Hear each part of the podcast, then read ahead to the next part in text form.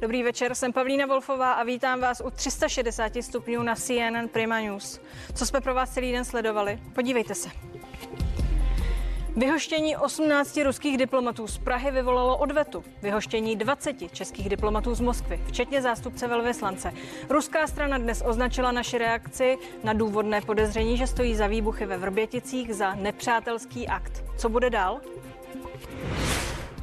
Mezitím dnes Andrej Babiš popřel, že by šlo o útok Ruska na Českou republiku.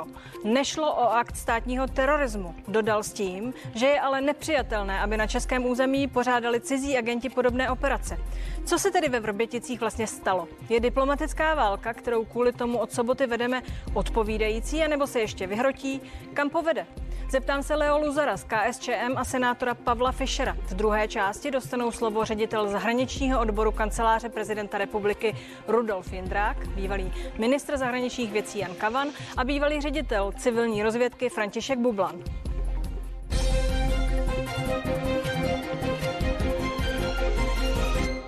Speciál s osmnácti ruskými diplomaty odletěl krátce po páté z Prahy do Moskvy. Česko je vyhostilo kvůli údajnému zapojení ruských tajných služeb do výbuchu ve vrbětickém muničním skladu. Opačným směrem, tedy z Ruska do Česka, musí odcestovat rovnou dvacet pracovníků české ambasády v Moskvě. Na letišti v pražské Ruzině je reportérka Adéla Jelínková. Dobrý večer, Adélo. Dobrý večer. Je už vládní speciál s českými diplomaty na cestě?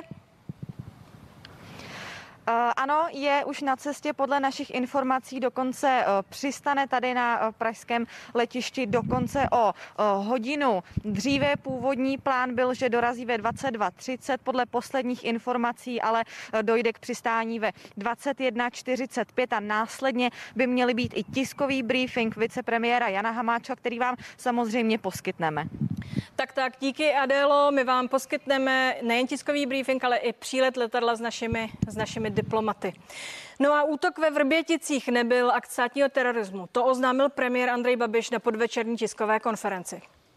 Nebyl to akt státního terorismu, byl to útok na zboží, které patřilo bulharskému zbrojaři a samozřejmě ta přítomnost agentů G R U na našem území je absolutně nepřijatelná. V momentě, když jsme obdrželi ty důkazy, já znovu opakuji, že, že jsme závěrečnou zprávu šetření B I S obdrželi až v pátek. De facto ta činnost bezpečnostních složek skončila a vlastně vyšetřují to organizace trestním řízení. Pan vicepremiér dneska vystoupil na, na poradě ministrů zahraničních věcí. Já jsem mluvil s, s předsedou Evropské rady, takže tohle všechno proběhlo a samozřejmě jsme s nimi v kontaktu. Já jsem chtěl poděkovat za tu solidaritu, která byla nám vyjádřena. Já chci samozřejmě uklidnit naše občany, že my děláme maximum pro sklidnění situace, ale jsme zvrchovaný stát a zkrátka není přijatelné, aby tady cizí agenti realizovali takové operace. Pavel Fischer, šéf senátního zahraničního výboru, je tu. Dobrý večer. Dobrý večer. A vítám tady místopředsedu poslaneckého klubu K S Č M Leo Luzara. Dobrý, Dobrý večer. večer, vítejte tady. Pane Fischere, vy jste označil akci ve Vrběticích za akt státního terorismu. Dnes to Andrej Babiš před malou chvílí popřel, nebyla to ruská agrese vůči České republice. I vy jste dnes mluvil, tak jako Andrej Babiš, se šéfem B I S. Dozvěděl jste se tedy něco jiného, než co tvrdí pan premiér? Já panu premiérovi vlastně nerozumím. Když tady operuje terorista, když tady způsobí výbuchy, velké škody, zabije občany České republiky, tak to není, prosím, útok na nějaké zboží ze strany nějaké obchodní konkurence. To je, to, tomu já nerozumím. Tohle je věc, která se týká suverenity České republiky, našeho území, občanů, jejich zdraví a životů a to je velmi vážná věc. Skutečnost je ale taková, že pan Babiš tohle řekl poté, co tedy studoval tu zprávu B I S po zasedání vlády, kdy se, která se mimochodem rozhodla, že tu zprávu zveřejnit nemůže. Myslíte si, že pan Koudelka říkal něco jiného vám a něco jiného na vládě? To já úplně vylučuji. Tady je spíš odpovědnost politiků, aby naslouchali bezpečnostním službám v České republice, těm, kteří mají ze zákona odpovědnost za ochranu občanů České republiky, aby dokázali s těmi jemnými signály, které dostávají, vlastně vytvářet srozumitelnou politiku státu. A v tomto případě je naše země v ohrožení a musíme se podle toho také zachovat. A tedy podle vás šlo o teroristický akt? Šlo o nepřátelský akt vůči České republice ze strany cizí moci, byli to vojáci, to znamená pod přímým velením ruské armády, a s tím není žádná legrace. Na to jsou paragrafy dokonce i v mezinárodním právu. Pane Luzare, co vy říkáte tady tomu to nedorozumění zjevnému? Zaznělo tu slovo zboží. Zkusme si říct, co to bylo za zboží. Byly to zbraně. Byly to zbraně. Kde ty zbraně měly skončit? Neměly skončit v rukou teroristů? Třeba Islámského státu, nebo neměli skončit na Ukrajině, ať jedno, které straně, si Luhansku nebo například ukrajinských pravicových sil. Toto je žhavé téma. Já jsem očekával, že Bezpečnostní informační služba minimálně už tři roky, když věděla, že se tam tito dva muži točí, informovala vládu a minimálně tři roky už měla na to říci, co se v té firmě Imex dělo. Jestli nesloužila pod pláštíkem třeba Bezpečnostní informační služby jako supermarket zbraní pro tyto konflikty. Ukazuje se, že Česká republika třeba prodala zbraně přes Saudskou Arábii, které skončily v Sýrii v rukách Islámského státu. A jsou to české zbraně. Jaká je pozice českých soukromých firem, zdůrazňuji soukromých firem, nepodezřívám stát, ale českých soukromých firem, které obchodují se zbraním, střelivem, výbušinami v rámci světových konfliktů? Toto je málo probádané, abych očekával, že zpráva B I S toto objasní. Možná, že přesně tohle to byl ten moment, který Andrej Babiš v té zprávě, kterou bohužel nezveřejnil, já jsem rád, bych rád, abych jsme ji mohli mít, se dočetl a proto ten názor vyslovil tak, jak vyslovil.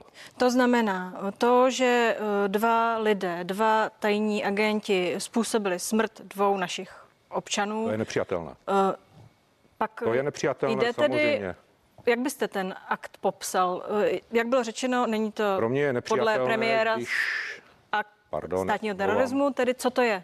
Pro mě je nepřijatelné, když cizí agenti vstupují na území cizího státu a dělají takovéto věci. Já to odsuzuju jak z ruské strany, tak z Izraele, který udělal něco podobného v rámci Iráku, Iránu. Odsuzuju to v dalších, třeba francouzská tajná služba udělala to též, Greenpeace hnutí a dalším a dalším. Prostě tajné služby si nemůžou dělat, co chtějí. Je ta naše reakce adekvátní?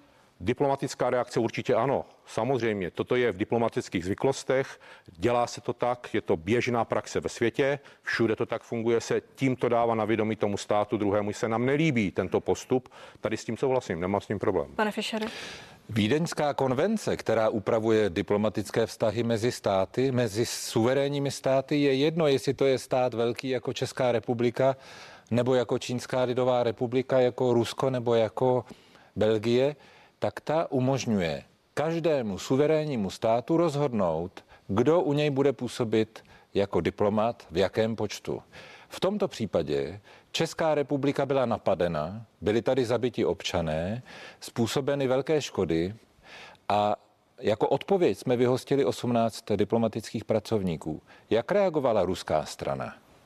Vyhostila jich dvacet, dala jim kratší čas na to, aby se zbalili, a dokonce vyhostila zástupce velvyslance.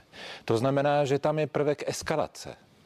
Ruská strana namísto toho, aby udělala ránu za ranou, to v diplomacii je velmi srozumitelná řeč. A každá suverénní země ji může použít a nemusí vůbec nic vysvětlovat. Tedy osmnáct za osmnáct, tak byste to viděl. Tak ruská strana eskaluje, zkrátila čas, vyhostila vysokého diplomata, zástupce vedoucího mise, a navíc ještě přidala dva další. Já tomu v diplomatické řeči je to jednoznačné sdělení. Je to eskalace. Je to eskalace. Senátní výbor požaduje nebo navrhuje vypovězení bilaterálních smluv a vypovězení všech diplomatů vyjma velvyslance. Je to tak?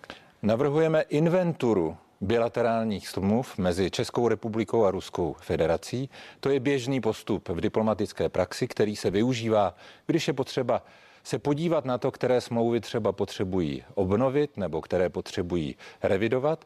No a co se týče té redukce, tak to není nepřátelský akt vůči Rusku nebo ruskému lidu, ale máme tady před sebou putinovský režim, který se k nám zachoval způsobem, a nejenom k nám, způsobem, který vlastně destabilizuje, který narušuje důvěru a který vlastně ohrožuje životy českých občanů. Umíte si představit, že bychom vykázali všechny ruské diplomaty vyjíma velvyslance? Jak by na to Rusko reagovalo, pane Luzino? Že ne. A tady, když jsme u těch diplomatických zvyklostí, to, co se momentálně udělalo, ten signál z té ruské strany také může být vykládán v diplomatickém mluvě, ale my s tím nesouhlasíme. My víme něco, co nás opravňuje toto eskalovat, a my si musíme počkat. Třeba se dozvíme také, kde ty zbraně opravdu měly končit a co se vlastně v těch Vrběticích stalo. Dnešní vystoupení pana Zemana, který převzal tu roli vysvětlovatele sedmiletého vyšetřování, které nikde nevedlo. Teď mluvíme o nejvyšším státním zástupci. Sam, pár, omlouvám se, ne o prezidentovi, ale nejvyšším státním zástupci nikde nevedlo. A já se musím ptát, není v tom taký účel? Opravdu tady Česká republika nesehrála nějakou svou roli v geopolitickém boji, když v roce čtrnáct byly problémy v Ukrajině, když začaly problémy a snaha svrhnout Asada v Sýrii. Toto všechno jsou věci, které se rozehrávaly v té době, a vraťme se do té doby. A znovu se ptám, tři roky B I S věděla, že tito dva muži jsou na území České republiky. Už po tom problému, který měl, jak se zveřejnili ty fotografie, zveřejnili, ne, že šli tajnými službami, zveřejnili fotografie útočníků ve Velké Británii. Oni už dávno věděli, že tady jsou, nebo mohli být, neinformovali své partnery, neinformovali hlavně vládu, která je a která je řídí. A až teďka, po třech letech, v této situaci, kdy Dukovany měly být rozeslány a měla být poptávány, najednou B I S zveřejňuje tuto tři roky starou zprávu. Tedy vy, na, vy zpochybňujete tu časovou souslednost a tu skutečnost, že se to zveřejnilo nyní. Jak na to reagovat, pane Fischere?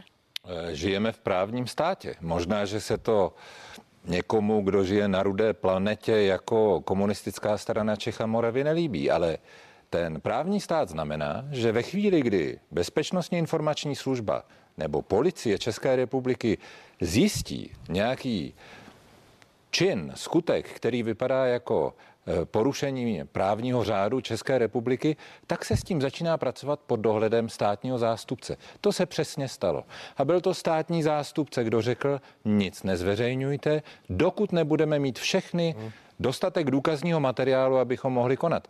Čili to není tak, že by o tom nikdo nevěděl. Bylo to pod dozorem státního zástupce a bylo to v jeho rukou především od chvíle, kdy se ukázalo, že identita útočníků z Londýna je stejná jako identita těch, kteří vlastně způsobili výbuch ve Vrběticích. A tady tu linku, která se navázala potom i směrem do Bulharska na ten pokus o otravu toho obchodníka se zbraněmi a další, tak to teprve se podařilo vytvořit v posledních letech. Jaká, jaký očekáváte vývoj? Vy jste měl za to, že dojde k vážné mezinárodní právní dohře. Dnes šéf unijní diplomacie řekl, že jsme vlastně nepožádali spojence o koordinovaný postup ve vyhošťování ruských diplomatů, ačkoliv je potřeba říct, že pan Hamáček to popírá, že to vidí jinak. Jak to vidíte vy? Plnohodnotný ministr zahraničí suverénní svobodné země, jako je Česká republika, by měl v takovém případě od chvíle, kdy se to zveřejnilo, ta věc, od soboty večer, sedět na telefonu a telefonovat se svými kolegy v rámci E U, Severoatlantické aliance, a dnes ráno udělat takové číslo, takové vystoupení, v němž by požádal o solidaritu, že by to vypadalo jinak. To, co slyšíme z Bruselu, vidíme, že to bylo poměrně nepřesvědčivé. Bylo a řečeno, promiňte, aby proto pan Hamáček tu není, požádal o solidaritu skrze prohlášení či možné vyhoštění důstojníků ruských zpravodajských služeb. Skrze prohlášení nebo možné vyhoštění. Podívejte se, ten ministr zahraničí tam musí ty ostatní přesvědčit. To není věc, kterou udělá někdo za něj. Zítra má pan Hamáček vystoupit na radě v rámci Severoatlantické aliance a já budu velmi zvědav, jak tam vystoupí vůči svým kolegům, protože jeho role je naprosto nepostradatelná, nikdo ho v tom nezastoupí a je to on, kdo hájí zájmy České republiky a má strhnout ostatní k solidaritě. Po otravě v Salisbury v Londýně byla velmi tvrdá odpověď zemí Severo- Severoatlantické aliance. Proto bychom měli dnes apelovat na naše spojence, ať nás v tom podpoří. Mm-hmm. Tady zaznělo rok dva tisíce osmnáct a zveřejňování informací. už v roce dva tisíce osmnáct tajná služba B I S věděla, že agenti, kteří byli v Anglii podezřelí, že přivezli Novičova, otravili Skripala, se v roce čtrnáct pohybovali na našem území, což je věc, která je pro národní bezpečnost docela závažná. Oni neinformovali premiéra, neinformovali ministra vnitra, neinformovali bezpečnostní radu státu, neinformovali prezidenta. Oni přijdou v sobotu a informují s touto novinkou, která je tři roky stará, že tady operovali a byli tyto činitele a zjevně všichni viděli, že byli překvapeni, že ta informace byla pro ně nová. Toto považuji za absolutní selhání ředitele B I S, že tři roky tajil informaci a nepředali těm, kterým patří. Pokud B I S si dělá sama své věci a neinformuje složky, které tu informaci musí dostat, což je prezident a vláda, tak potom, kde jsme? Jsme v právním státě, pane Fischere? Jsme v právním státě, pane Fischere, padla otázka.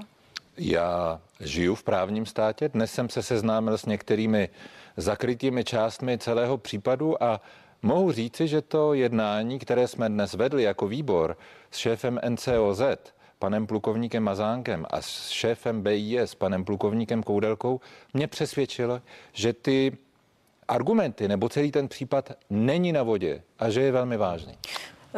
Rozhodně to přesvědčilo v tu chvíli, kdy byla ta tisková konference sobotní pana Hamáčka a pana Babiše.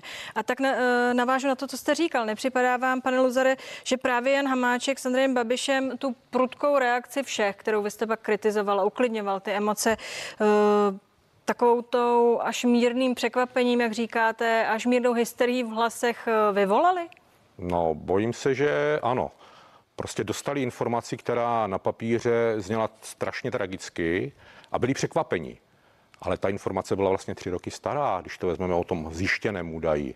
A najednou se objevila. Objevila se v době, kdy vláda rozhodovala zaslat dotazník bezpečnostní žadatelům o Dukovany. Tedy vy si myslíte, že to, že Rosatom padl, že to ano. padlo, je špatně? Protože padly Dukovany. A my se budeme muset vrátit k Temelínu, protože v Temelínu jde postavit jaderný blok větší než dvanáct set megawattů, čtrnáct set, šestnáct set, kteří jsou schopni postavit jak Korejci, tak Francouzi. V Dukovanech to nebyli schopni realizovat, protože nemají takovýto reaktor. To znamená, nemělo to tak být, podle vás? Já si myslím, že to je jeden z hlavních důvodů, protože teďka se vracíme zpátky do Nečasovy vlády, která měla schválit Temelín, neschválila ho. Přešlo se na Dukovany. Dneska se bude muset vláda rozhodnout zpátky, jestli chce zachovat jadernou bezpečnost a postupovat v rámci energetického mixu České republiky a koncepce energetické bezpečnosti tak, jak měla v plánu. Bude muset přepracovat tuto koncepci, protože se dostává do časového skluzu. Bohužel stalo se, vláda rozhodla, pan ministr Hamáček jasně vystoupil a něco řekl. Toto jsou asi nevratné kroky, dle mého názoru. Nyní se musíme vrátit zase do bodu nula a či uvažovat o Temelínu, protože tam jsou schopni tito Francouzi a Korejci konkrétně tento blok postavit. Připomínám, že stále je to důsledek toho zjištění. Pavle Fischere, akce a reakce. My se ocitáme v nějaké situaci, kterou premiér Babiš pojmenoval tak, jak ji pojmenoval. Vy s tím pojmenováním, jak jsem pochopila, úplně nesouhlasíte přesto. Co je podle vás nyní správně? Co se má stát? Já s tím zásadně nesouhlasím, co řekl dneska pan premiér Babiš, protože to je, to, to prostě není pravda. To neodpovídá skutečnosti. A teďka, co se, co se má dělat? Podívejte se, Bezpečnostní informační služba už deset let ve svých pravidelných výročních zprávách říká pozor, je tady sílící tlak Ruska na rozhodování suverénních institucí v České republice. Ať už na úrovni vlády, nebo na úrovni parlamentu, nebo na úrovni samosprávy, nebo na úrovni institucí, kde se rozhoduje například o důležitých veřejných zakázkách, například v energetice. Takže tohle, tahle naléhavost těch pravidelných zpráv se zvyšuje. Když to začneme číst, zjišťujeme, že ta jednoznačnost těch doporučení je stále jasnější. Co dělala vláda? Ona ne vždycky naslouchala tady těm jemným signálům. No tak když je teďka velká krize, tak je možná na čase si uvědomit, co jsme dělali předtím, protože jsou věci, které, ke kterým nemuselo dojít. Například určité podceňování právě vlivu politiky, geopolitické, geopolitických zájmů Ruské federace, která přeci velmi dobře zneužívá té energetiky v zahraniční politice. A právě na případu Dukovan jsme to viděli přeci opakovaně. Byly to bezpečnostní instituce, které říkali vládě, Pozor, v případě Dukovan by bylo lépe některé země uchazeče vůbec neoslovili. Vláda tak rozhodla, je to správné rozhodnutí? Tak? No, rozhodla dnes, pokud jsem dobře tomu rozuměl, ale mohla rozhodnout už před půl rokem a mohlo to být všecko mnohem jednodušší. Senát k tomuhle vládu vyzýval už před rokem. Pane Luzare, jaké má být pokračování z naší strany? Například nepotřebujete slyšet promluvit prezidenta republiky? Určitě, já očekávám promluvu pana prezidenta, který si zcela rozumně nechal čas, aby si zjistil podrobnosti, protože to překvapení bylo i pro něho, byť znovu zdůrazňuji, tajná služba to už tři roky věděla. I pro něho to bylo překvapení a to je člověk, který by měl mít všechny zprávy bezpečnostní informační služby a vědět o nich. Čili on si nechává čas, analyzuje a čekám na to vystoupení, určitě ano. Dalším krokem mělo být, že se takzvaný kufřík s červeným tlačítkem dá z rukou lidí, kteří by ho okamžitě chtěli zmáčknout. Protože my jsme na pokraji nějaké možné přerodu studenek v horkou válku. Já se toho trošku bojím, protože to, co jsem poslouchal za poslední tři dny z úst kolegů, politiků z pravicových stran, kteří vyzývali k eskalaci, vyzývali k nutnosti tvrdé a razantní odpovědi, žádali posílení armád a žádali posílení naší účasti a dalších a dalších záležitostí, ve mně vyvolávalo opravdu obavu z toho, že kdyby tito lidé měli červené tlačítko, tak už ho asi zmáčknou, když hovořili tak, co se vlastně v území České republiky stalo. Oni ho nemají, je to opozice reagovala na poměrně, jak jsme se shodli, emotivní vystoupení premiéra a vicepremiéra a momentálně zastupujícího ministra zahraničí, prosím. Když se podíváte například na moji první reakci, já jsem řekl, vláda má moji absolutní podporu v tom kroku vyhostit osmnáct ruských diplomatů. To není eskalace. To není přehánění. Tady je potřeba, abychom vystupovali koordinovaně ve chvíli, kdy jde o suverenitu, bezpečnost a vlastně životní zájmy České republiky. V tomto smyslu vnímám taky úlohu Senátu, aby vládě dával oporu v těchto těžkých rozhodnutí. Dneska jsem o tom hovořil s panem vicepremiérem Hamáčkem. Mohu vás ujistit, že v tom podstatném jsme naleželi okamžitě shodu. A pak tu máme pana prezidenta, jak řekl pan Luzar, má za to, že si zcela rozumně dal odstup a dal čas. Chce vystoupit v neděli, mimo jiné tedy v partii Terezie Tománkové, říct svůj názor na celou věc. Není zpětným pohledem to vlastně rozumné řešení vyčkat? Já, kdyby pan prezident byl načekané někde a v lese vyhlížel divokou zvěř, tak čekat je výborné. Ale on je ústavní činitel. Ve chvíli, kdy vláda vystupovala v sobotu, on měl být připravený okamžitě podpořit, měl vystoupit třeba v neděli, měl, pokud měl informace, mohl uklidnit občany, mohl říci, ty věci jsou pod kontrolou, telefonoval jsem s kolegou v Kremlu a ta situace vypadá jinak. Pan prezident se ztratil. A mně hlava státu, která není vidět a která možná vystoupí, promiňte mi, v nějakém diskusním pořadu to není hlava státu. Hlava státu přeci funguje úplně jinak. On garantuje suverenitu České republiky, je to vrchní velitel a je to také člověk s rozsáhlými pravomocemi. On není žádný komentátor v nějaké komerční televizi. Co teď očekáváte ze strany Ruska, že se stane? Mimochodem připomínám, že je to ve chvíli, kdy Rusko čeká masové demonstrace za vězně pana Navalného. Tedy myslíte si, že se to napětí, ta kritika z té Evropské unie, která přišla tak jako tak, Já očekávám. promítne na těch reakcích?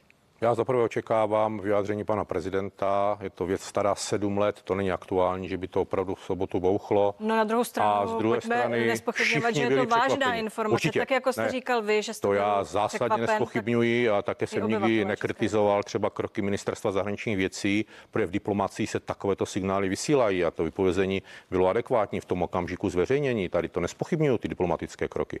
Mě vadí ty následné kroky. To, co se vyvolalo jako určitá hysterie, když použiju tady Dobrá, ale Rusové reagovali a tím, že vyhostili očekal... víc diplomatů a dokonce zástupce velvyslance. No, tedy... Tady hovořím o tom, že taky dál? může být ten diplomatický signál pozor. My víme něco, co vy si neuvědomujete a my nepovažujeme tohleto za adekvátní. Jindy Rusové jednali rozumně a vypověděli třeba menší počet nebo stejný počet, jak se v diplomacii dělá, když se uznává, že prostě k něčemu došlo. Teďka reagovali tak, jak reagovali. A já očekávám, že naše diplomacie, tak jak diplomacie má fungovat, naváže nebo už dávno komunikuje s ruskou diplomací. informací a v neoficiálních kruzích funguje jako přenos informací a vyjasňují si, co se vlastně stalo. Jak tedy reagovat jak to na to, že nám přiletí stejně, dvacet diplomatů dnes? Večer. Stejně jak to dělají Britové, stejně jak to dělají Němci, stejně jak to dělají Francouzi, prostě komunikují v rámci diplomatických. Dobrá, styku. A jak tedy reagovat na ten akt, že dnes přistane dvacet českých vzít ho na vědomí, vzít ho na vědomí, stejně jak Rusové musí vzít na vědomí, že od nás odletělo osmnáct ruských ano. diplomatů, vzít to na vědomí, že to se v diplomacii stává, ti diplomaté jsou na to připraveni a jednat. Zasednout ke stolu a jednat, jednat, jednat, protože pokud se nebude jednat, tak bohužel to může skončit opravdu špatně. A pane to Fischere, já se bojím. Dá se v této situaci jednat? Máme-li vzít na vědomí něco důležitého, tak je to realita. Tak si ji pojmenujme.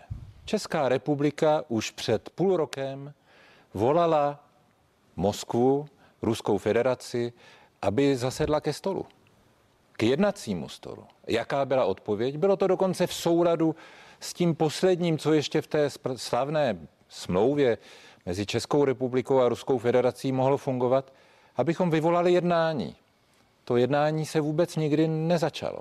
To znamená, já naprosto souhlasím s tím, že je potřeba jednat, ale v diplomacii také někdy platí, že když zahřmí, tak se potom pročistí vzduch. A ten vzduch je potřeba pročistit tedy ale už pořádně. To není akt nepřátelský vůči ruskému lidu nebo Ruské federaci. Máme před sebou ale putinovský režim, který zkouší destabilizovat například prostřednictvím voleb, volebních kampaní, situaci v britské, ve britském království nebo ve Spojených státech amerických. Máme před sebou těžkého partnera. Pánové, budeme pokračovat v této debatě, jenom změníme úhel pohledu. Jak tahle mezinárodně politická záležitost zasahuje obyvatele, kteří šest a půl roku žili ve Vrběticích a okolí v nejistotě? Už nikdy znovu. To říkají místní prostřednictvím dnes zveřejněné výzvy. tři sta šedesát stupňů pokračuje už za chvíli.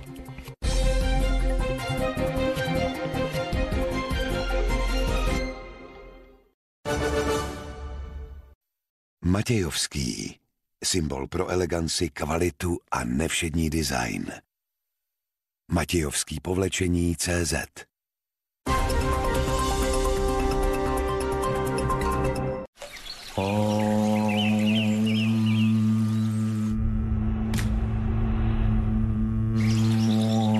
Vychutnejte si každý moment s intenzivní chutí čokolády Figaro, která je tu s vámi již od roku devatenáct set padesát osm. Mňam. Figaro, ten správný okamžik je teď. Chtělo by si to udělat radost, co? Tak jo. Nebo raději nové vybavení do domácnosti? Tak jo. A co takhle půjčka na splátky až šedesát tisíc na cokoliv? Tak jo. Schvalujeme do patnácti minut na zaplo tečka cé zet. Kroužkujte ty nejlepší nabídky v Penny. Například tablety do myčky Finish devadesát kusů za sto devadesát devět korun. A od pondělí navíc staropramen Smíchov půl litru za osm devadesát. A okurka salátová kus za devět devadesát. Penny, nakupujte hezky česky. When the night has come and the land is dark and the moon is the only light we'll see. So darling, darling, stand by me, oh, stand by me, oh, stand, stand by me, stand by me. I won't cry, I won't cry, no, I won't shed a tear, just as long as you stand. Stand by me, and darling, darling, stand by me. Každý z vás dokáže úžasné věci. Jste silnější, než si myslíte. Česká spořitelna. Ať se daří. Největší tajemství skvělé kávy je takto malé. Každé zrnko pražíme v tradičních bubnech velmi pomalu. Objevte rozdíl mezi dobrou a skvělou kávou díky Chibo Barista. Chibo Barista. Více času, více chuti. Objev s Adamem Ondrou osvěžující chuť Maza Grande. V Benu vám rádi poradíme s užíváním vitamínů. Informujte se třeba o vitamínech skupiny B, přispívajících k normálnímu fungování energetického metabolismu. A nyní v nabídce. Ke dvěma balením doplňků stravy Magne bé šest získáte třetí navíc a na problémy se zažíváním Hilak Forte za sto čtyřicet devět korun. Benu, vaše zdraví se bereme na starost. Nový jogurt Atentikos vám přináší opravdový řecký požitek. K jeho vychutnání nepotřebujete řeckou hudbu, ani moře a dokonce ani Adonise. Adonisy. Díky. Kunín Atentikos. Krémový jogurt podložený vrstvou ovoce. To jediné, na čem záleží, je jeho lahodná chuť. Atentikos. Autentický řecký požitek. Největší jízda? Mít peníze na koníček tryskem na účtě. Půjčku si pohodlně zařídím v mobilu. Můžu počítat s fair úrokem a peníze mám za pár minut na účtě. mBank. Život na prvním místě. S prémiovou dopravou od Datartu vás do tohohle nebudeme tahat. Naši řidiči sebou totiž vždy mají závozníka, který jim pomůže. Pozor, ať ti to neujede. Dobrý den! Je, pračka! A na rozdíl od jiných výprav doručujeme výš než do základního tábora. Prostě kompletní dopravárt. Datart. Výkon myčky snižuje mastnota a vodní kámen. Somat Duo čistič myčky. Extra silný proti vodnímu kameni. I při plné myčce odstraňuje vodní kámen a mastnotu. Pro perfektní výsledky. Somat Duo čistič myčky. Kluci, borci, schopte mě. Panáček byl na záletech. Přesně. Kde je? O, tady? A? Kde je on?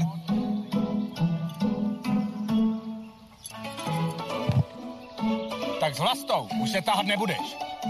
Sorry, Jindro. Starobrno. Ať život chutná. Už více než dvacet let se staráme o všechny, kdo nosí brýle. Víme, jak mohou být lidé nerozhodní. Někdy potřebují odstup. A někdy jsou trochu zadumaní. Každý je jiný a proto si u nás můžete vybrat slevu na míru svým potřebám. Přijďte si do Grand Optical pro slevu padesát procent na stylové obroučky nebo čtyřicet procent na skla. V našich prodejnách máme otevřeno. Grand Optical. Pomáháme vám vidět lépe. Shake, shake, shake, shake, got my body moving. Move, move, move, move, got my body going. Jump, jump, got me jumping for joy, got me stomping to the beat.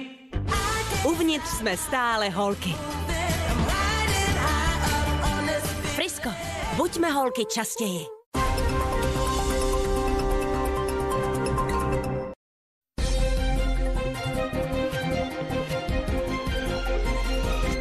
tři sta šedesát stupňů je zpátky, díky, že jste zůstali. Už nikdy znovu, to je vrbětická výzva z dnešního odpoledne. Shrnuje situaci obyvatel a především požaduje podporu a informace. Mými hosty jsou i nadále senátor Pavel Fischer a poslanec KSČM Leo Luzar. Pane Fischere, pak jsou tady ti lidé ve Vrběticích, když budu pokračovat, a okolí. Žili šest a půl roku do loňského října v poměrně složité situaci a nevěděli nic. Nevěděli, proč tam mají policejní hlídky na denním pořádku. Nevěděli, jak se ta kauza vyvíjí. A najednou zjistili, že na místě operovali dva ruští agenti, kteří jsou vycvičeni k zabíjení a vyhazování budov do povětří. Není i tohle věc, kterou bychom měli nějak řešit, kterou by politika měla řešit směr, směrem k těm obyvatelům? Samozřejmě je potřeba vysvětlit, co se stalo, a také ukázat, že tady je proces vyšetřování, který ještě dobíhá a který stanoví pachatele a míru zavinění. A nejde jenom o trestní právo v České republice.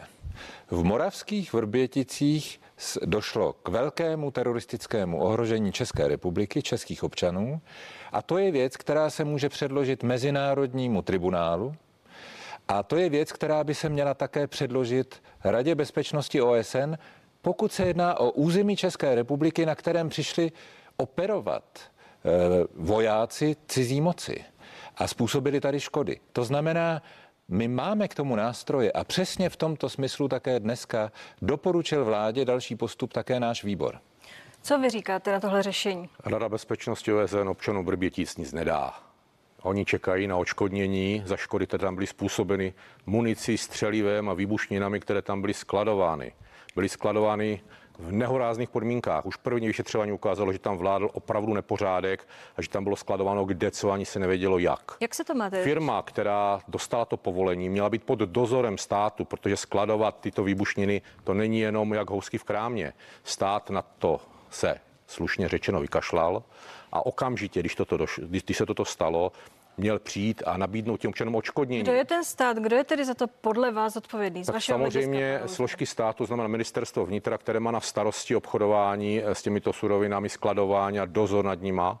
To mělo zareagovat a stát měl odškodnit ty lidi za to, že nesplnil svoji kontrolní povinnost vůči soukromému subjektu, který tam skladoval do ví kde co. Mimochodem, lidé, promiňte, jste vrbětické výzvy, ale vyplynulo, že ti obyvatelé stojí o to, aby se ta kauza posunula výš, k, dokonce do sou, k soudu evropskému ve Štrasburku, že chtějí to řešit, ať už ztráty na životech, či ty materiální škody. Říká se, kdo rychle dává, dvakrát dává, ti občané si zaslouží tu materiální pomoc. Z druhé strany všichni občané České republiky zaslouží tu informaci a pravdivou informaci, co se stalo. Já jsem tleskal tomu, že premiér řekl, my zveřejníme tu zprávu B I S, z které jsme my, vláda, čerpali. To řekl, opakoval vícekrát. Dneska jsem se dozvěděl, že bohužel ne. Ty důvody, které zazněly, že ne, mně připadají trošku liché, když se premiér země seznámí s písemnou zprávou, kterou dostala, sám zváží, že tam není nic takového, co by bránilo zveřejnění, potom z toho couvne, považuji za nešťastné. Promiňte, že vás přerušuji, pane Fischere, reagujte. Ve chvíli, ve chvíli, kdy nějaký stát způsobí škodu druhému státu, tak na to jsou paragrafy i v mezinárodním právu a na to jsou soudní tribunály. Lockerbie. Letadlo sestřelené Libyí, nakonec libijský režim platil Británii reparace. Tohle je velmi podobná věc. My máme k tomu nástroje a jako Česká republika jich můžeme využít. Hmm. Takže dokonce i občanům Moravských Vrbětic tento postup může skutečně něco přinést. Ale žijeme v právním státě. A kdyby se všichni dozvěděli, co je v tom spise, v tom živém spise, tak se podle toho začnou chovat a možná bychom omezili prostor pro to, aby byla nalezena spravedlnost. A to je také věc, kterou občané potřebují slyšet. Pánové, děkuji, že jste tu byli. Mějte hezký večer. Děkujeme za pozvání. Děkujeme. tři sta šedesát stupňů bude dnes pokračovat. Po zprávách v dvacet jedna hodin bude naším hostem ředitel zahraničního odboru kanceláře prezidenta republiky Rudolf Jindrák, bývalý ministr zahraničních věcí Jan Kavan a exministr vnitra a bývalý šéf civilní rozvědky František Bublan. Sledujte dál C N N Prima News.